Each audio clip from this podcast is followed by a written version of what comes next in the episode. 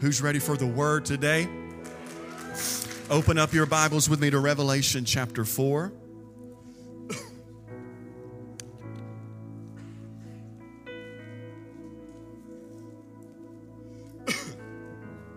Revelation chapter four this morning, verse one says, "After these things I looked, and behold, a door was standing open in heaven. And the first voice which I heard was like a trumpet speaking with me, saying, 'Come up here, and I will show you things which must take place after this.'" Notice he did not say, "I will show you what I suggest." He did not say what may or what might, but he said, "I'm going to show you things that must take place after these things." Today I'm talking about after these things. Let's pray. Lord, I love you so much and thankful for your presence today. Lord, I pray that right now that our eyes would lock in on your face, that our ears would be in tune with your voice this morning.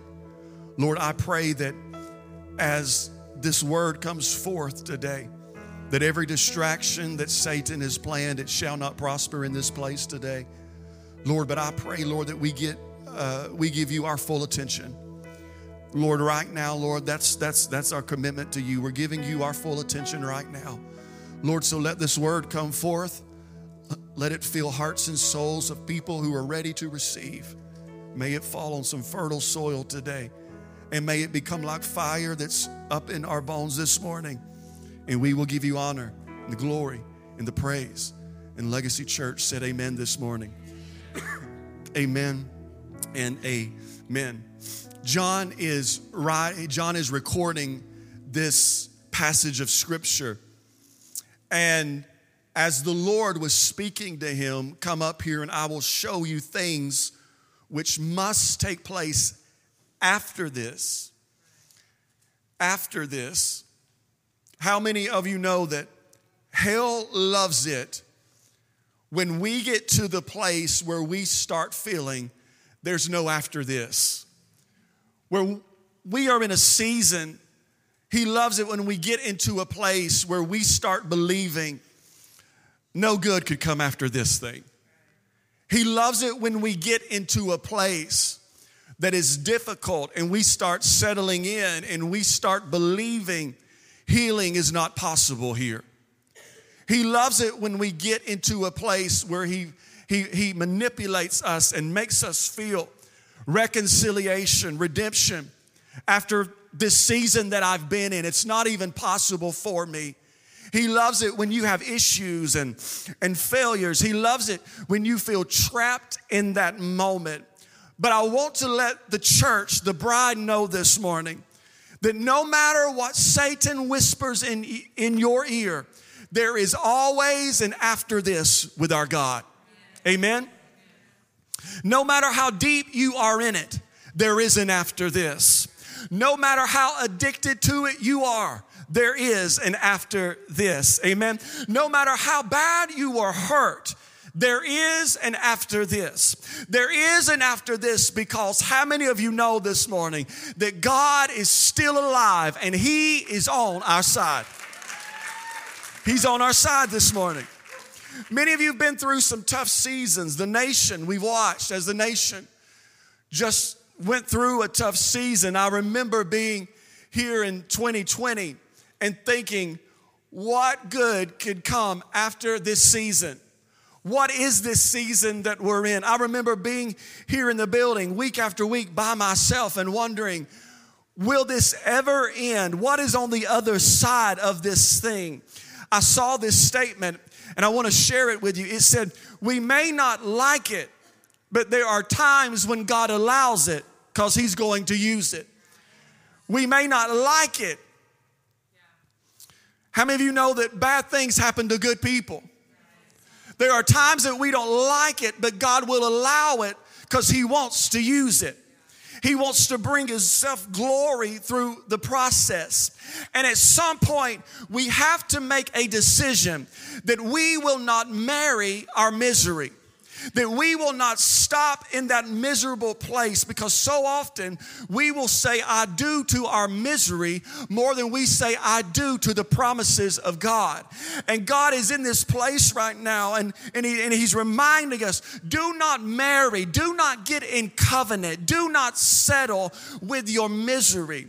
And in this text, this is John the Revelator. This is John the Beloved. This is John the Disciple. This is not John the Baptist that, that is writing this. And while this is being written, it's important to note that there is an emperor in charge of the land. And this emperor desired to be worshiped as Lord and King. Now here is John. This is Jesus' right-hand man. He was there. He's the beloved one. He had watched the miracles. He didn't read about it. He was there. He saw it. And he knows that there is only one true God that deserves the worship and is worthy of it. So he is exiled to this place called Island of Patmos. And he is here in a prison on the island of Patmos. In a prison, in a desolate place, in a desolate season of life. And catch this, in Revelation chapter one, verse ten, eleven, write it down. He said, in the middle of misery, he says, I was in the Spirit on the Lord's day, and I heard behind me a loud voice as of a trumpet saying, I am the Alpha and the Omega, the first and the last. Understand this. He is on an island, deserted island, not a good deserted island, not one of those where you have a cabana and a little attendant serving you drinks throughout the day. It was not one of those. He is on this island, and he understands that it is his death sentence. When you look up the word Patmos, it means the place of my killing. The dying place. Wouldn't you love to go to vacation on that island? When you look at the word, it, it means the place of my killing, the place of my death. Anyone ever felt like you were found yourself in a Patmos? You, you, you, you felt like the place where you were at, you felt like this thing is going to kill me. This season is my Patmos. This job is my Patmos. This, is, this will be the place of my death. Anyone ever felt like you've been in a place of Patmos? Some of you are lying. Or you're the holiest people I've ever seen in my life. Patmos. You feel like this job is going to kill me, or I'm going to kill somebody. Anybody relate? I see nods. Thank you. We'll have prayer in a minute. He's on this deserted island. This is not a good deserted island. This is prison. It's about seven and a half miles long. And at its widest point, it's about six miles wide. It's a volcanic island. That means that it is very rocky. And if you look at it, it said during that time, there were no trees. And if there were no trees, imagine how hot this island is. And if there's no trees, that means that there was little to no vegetation for him to eat. I mean, it felt like a hell on earth experience. Experience. It felt like it was just full of t- uh, torment. These conditions were all around him of death and were so unfavorable. But in the middle of Patmos, he says, I got in the Spirit on the Lord's day. Wow. I want you to take note of that, because there are some people in the church. It takes a lot to get them in the church. And get them in the Spirit on the Lord's day. And this man's in prison and death, and he got in the Spirit on the Lord's day. It takes a lot to get some people in the church these days. For some, it takes comfort. For some, it takes the thermostat being set on the right degree. For some, it takes donuts. For some, it takes them catching the right vibe to get in the house, much less get in the Spirit. But John is here in a state of death, in a state of Patmos, and he looks around. Everything is dark and gloomy, and he says, I got in the Spirit on this day. You may be in a difficult season. You may feel like hell is breaking loose in your house and all around you, but he was able to get into a place where the hell around him could not keep the Spirit out of him, somebody. What will get you through this Patmos is when what is in you is greater than what you're in. He said, I was in the Spirit in the middle of death. I woke up and said, I'm getting in the Spirit today. In the middle of my bad job, I said, I don't care what hoolum is in the cubicle next to me. Today, I'm going to walk in there in the Spirit. I don't care how bad it is today. Today, Chase Hulson back, you're getting in the Spirit. He said, I was in the Spirit. In this hour, the church cannot be the church until we get in the Spirit. I'm going to say that again. The church cannot be the church until we get in the Spirit. We have nothing to offer this world until we get in the Spirit. We have no answers to the problems of life until the church gets in the Spirit. Yes, John was in Patmos. Yes, he was in a place of death. Yes, he was in a struggle. But in the midst of the hell that was around him, he still found a way to connect and get in the Spirit. Listen, hell is expecting, as hell increases in everyday life, that it will keep you out of the Spirit. Satan is banking on the very fact that as the time draws near for Christ's return, and there are increases in natural disasters, and there are increases in wars and rumors of wars, he is banking on the very fact that as life gets more chaotic and busy and frustrating and, and, and, and so a lack of clarity, he is banking on the fact that it will keep people out of the church and out of the Spirit. But there is a church, a body that is rising up in this hour. And we know how to transcend Patmos. We know how to transcend everyday hurt. Come on, somebody. We know how to transcend the moment. We've got spiritual coping skills. Is there anybody that will say, I want to every day, I want to get in the Spirit. It may be hell all around me, but I just want to walk and get in the Spirit today. There will be times when we go through seasons that we do not understand. Can I get an amen? There will be seasons where you experience loss that you did not deserve. There will be times when we face trials that are just painful, seasons that are not fair, treated wrongly by somebody at your job. We will struggle at times as we watch the news unfold around us and we ask ourselves, how are we going to make it through this? You ever been watching the news and thought, what else can happen? You ever done that? Thought, the Lord has got to come back tomorrow. You ever said that? Like, well, Lord, any day now. This place is crazy. And the truth of the matter is, we will not make it. Churches will not make it. Some people who are saved will not be able to make it through these tests if we do not learn how to get in the Spirit. The church has got to get in the Spirit. When I say the church, I'm not talking about our church, just our church. It's included but not exclusive. I'm talking about every church, white church, black church, Hispanic church, multicultural church, the Baptist, the Methodist, the Pentecostals. I'm talking about the whole church. God is not looking for a church full of division. He is looking for a church that knows how to get in the Spirit. The Spirit was the catalyst for John. It was that deciding factor. It was the moment when he was standing in death that he realized, I've still got something to give.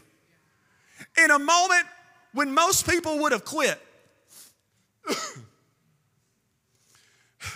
It's not funny, but it kind of is. Watching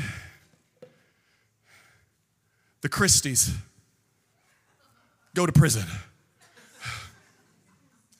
They've lived in upscale mansions, and now their daughter's tweeting, "We're not being treated right. You're in prison, honey." And in this moment, we, we got all these things going on. And here's John in a prison much worse than the Christies are.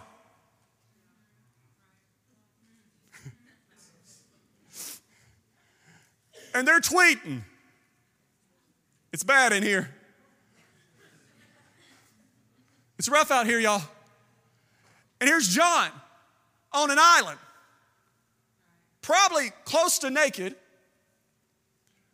no food, no shelter, and this man can get in the Spirit. And in a moment when most people would have quit, in a moment of problems and pain, John found himself in power and promise. We'll read again. In a moment of problems and pain, John found himself in power and promise. He said, "I was in the Spirit." In the Spirit, get this, means wrapped up in His power. John said, "Woo, it was hard, but I was wrapped up in His power. It was hot out there, y'all, but I was wrapped up in His power. It seemed hopeless out there, but I got wrapped up in His power. Uh, I was tempted to give up, but I was wrapped up in His power. Nobody was around me. My pastor didn't call me. Nobody started a meal train for me. Nobody looked at me. I didn't have a shoulder to cry on. I was just wrapped up in His power. I just knew I was going to die here, but I was wrapped up in His power." See, when you get wrapped up in His power, it don't matter what it looks like, you're still victorious. When you get wrapped up in His power, it don't matter what you feel like, you still find your strength. When you get wrapped up in His power, you will survive this thing. It's John's hardest days, yet he remained wrapped up in the power of God. So I'm telling the church today, you got to learn to stay in the Spirit. You've got to learn to stay wrapped up in the Spirit, because if you do not stay in the Spirit, the devil will eat you for lunch today. But today, hell is afraid because there's a remnant that's rising up in the church. And they say, and they are learning, and they will know how to keep and stay in the Spirit. Don't let Satan get in your mind. Don't let Satan get in your faith. Stay wrapped in the Spirit. Don't let Satan keep you out of church. Stay wrapped in the Spirit. If we're honest this morning, and you look back over your life and you look at your own walk of life, there are some things, there are some, there are some Patmos seasons that you've already made it through. And if you were honest today, you would never have made it through it if you were not walking in the Spirit. If you were not wrapped in His power, the devil would have killed you then. The devil tried to take you out before. He tried to destroy your destiny and your future, but you were in the Spirit. You were in trouble, but you stayed in the Spirit. You were treated unfairly, yet you stayed in the Spirit. Can anybody this morning look back over your life and testify this morning and say, "I never would have made it if I had not stayed in the Spirit of God"? He said, "I was in the Spirit on the Lord's day. And two, I heard behind me a loud voice as a trumpet." He said, "I heard." What have I been preaching for a month now? I heard. I heard. God is looking for listeners. He said, He said, "I heard Him." We've got to understand that passing the test of life will require us to hear the voice of God. If you want to pass these tests in life, you have got to be able to hear the voice of God. Aren't you so thankful that God doesn't ignore us in Patmos seasons? Aren't you thankful that God doesn't ignore us in troubled times, but he keeps hearing and speaking? People will ignore you. Family will disown you. But God keeps listening and keeps talking, even in the trouble. And this is why we have to remain in the Spirit, because if we don't remain in the Spirit, we will miss the voice of God for a generation. John said, I was in the Spirit and I could hear the Lord. So often people will come to church and cannot hear him. You will come in a place like this, right here, right now, this morning, and, and, and, and you will not be able to hear him. The, The, the microphones are working, but you still cannot hear him. And it is because, because so often we walk into a place like this more full of flesh than we are wrapped in the Spirit. John said, I was in the Spirit and I could hear the Lord. But so often we come into this place and we're so tied up with our agenda. We're so tied up with our schedule. We're thinking about tomorrow. We're, and everything is pulling for our attention. That we are more in the flesh than we are in the Spirit. And so often when that happens, even moments like this, you sit here and all you hear, it sounds like a Charlie Brown movie. Wah-wah, wah-wah, wah-wah. And you'll leave this place and you won't even know what I preached about. Because you were here, but you weren't here. You were here in the flesh, but your spirit was way out somewhere else. See, whenever you need a word from the Spirit, you've got to be wrapped up in the Spirit. But when you get in the Spirit, things that were once murky, things that once you could not hear will be heard with clarity. The word heard means to consider, to understand, to perceive. He said, I didn't just hear it. He said, but I understood it. I didn't just hear it, but I understood. Have you ever been out in public and somebody walks up to you and you see them coming and they're making eye contact and you're looking away and you look back and you're like, do I know this person? And then they sit there and start talking to you, and you're smiling and you're nodding, and then they leave, and you look at your friend or your spouse, and you say, who in the world was that? What was she talking about? Anybody ever been there? I've been there. And I don't know about you, but I don't just want to hear the noise. I don't just want to hear the voice of the Lord, but whenever I hear it, I want to be able to perceive it, to consider it, and understand it. And in this day that we are living in, you can find a voice that will complement any thought that you have. You can find a voice to complement any belief that you have. You can find a YouTuber that will support anything that comes through your mind. You can find a politician that will support any political agenda that you want to support. But I'm at such a stage in my life where I don't want to hear anybody's opinions anymore. I just want to hear the voice of the Lord. Anybody there this morning? But if you don't watch it, you will have so many voices inside of your head that you will not be able to perceive his voice. There will be voices that tell you to quit. There will be voices that tell you to stop. There will be voices that tell you to go whenever you should stay. There'll be voices that tell you to compromise when you should have just stayed true to yourself. There'll be voices that tell you that you will die in this season. But we've got to be able to stay in the Spirit and perceive the real voice of God. John said, I was in the Spirit. I heard him. Then in verse twelve, he said, I heard him and I turned to see. If you're saved this morning, do you remember the day that you turned and saw Jesus? If you don't, maybe you need to rededicate your life this morning. Do you remember the day that you turned your life around and said yes to Jesus? In this hour, I'm praying, Lord, show me what I need to see. I'm praying, Lord, let me see who I need to see. Let me see when I need to see it. Let me see through some people. I'm praying, Lord, let me speak the truth before it's ever even spoken. He said, I turned. Last week I spoke about turning. He said, something happened when I turned and actually saw Jesus. He said, something happened when I turned and saw Jesus. I know I was on Patmos, the place of death. I know I was in the middle of turmoil, but something happened when I turned and saw Jesus.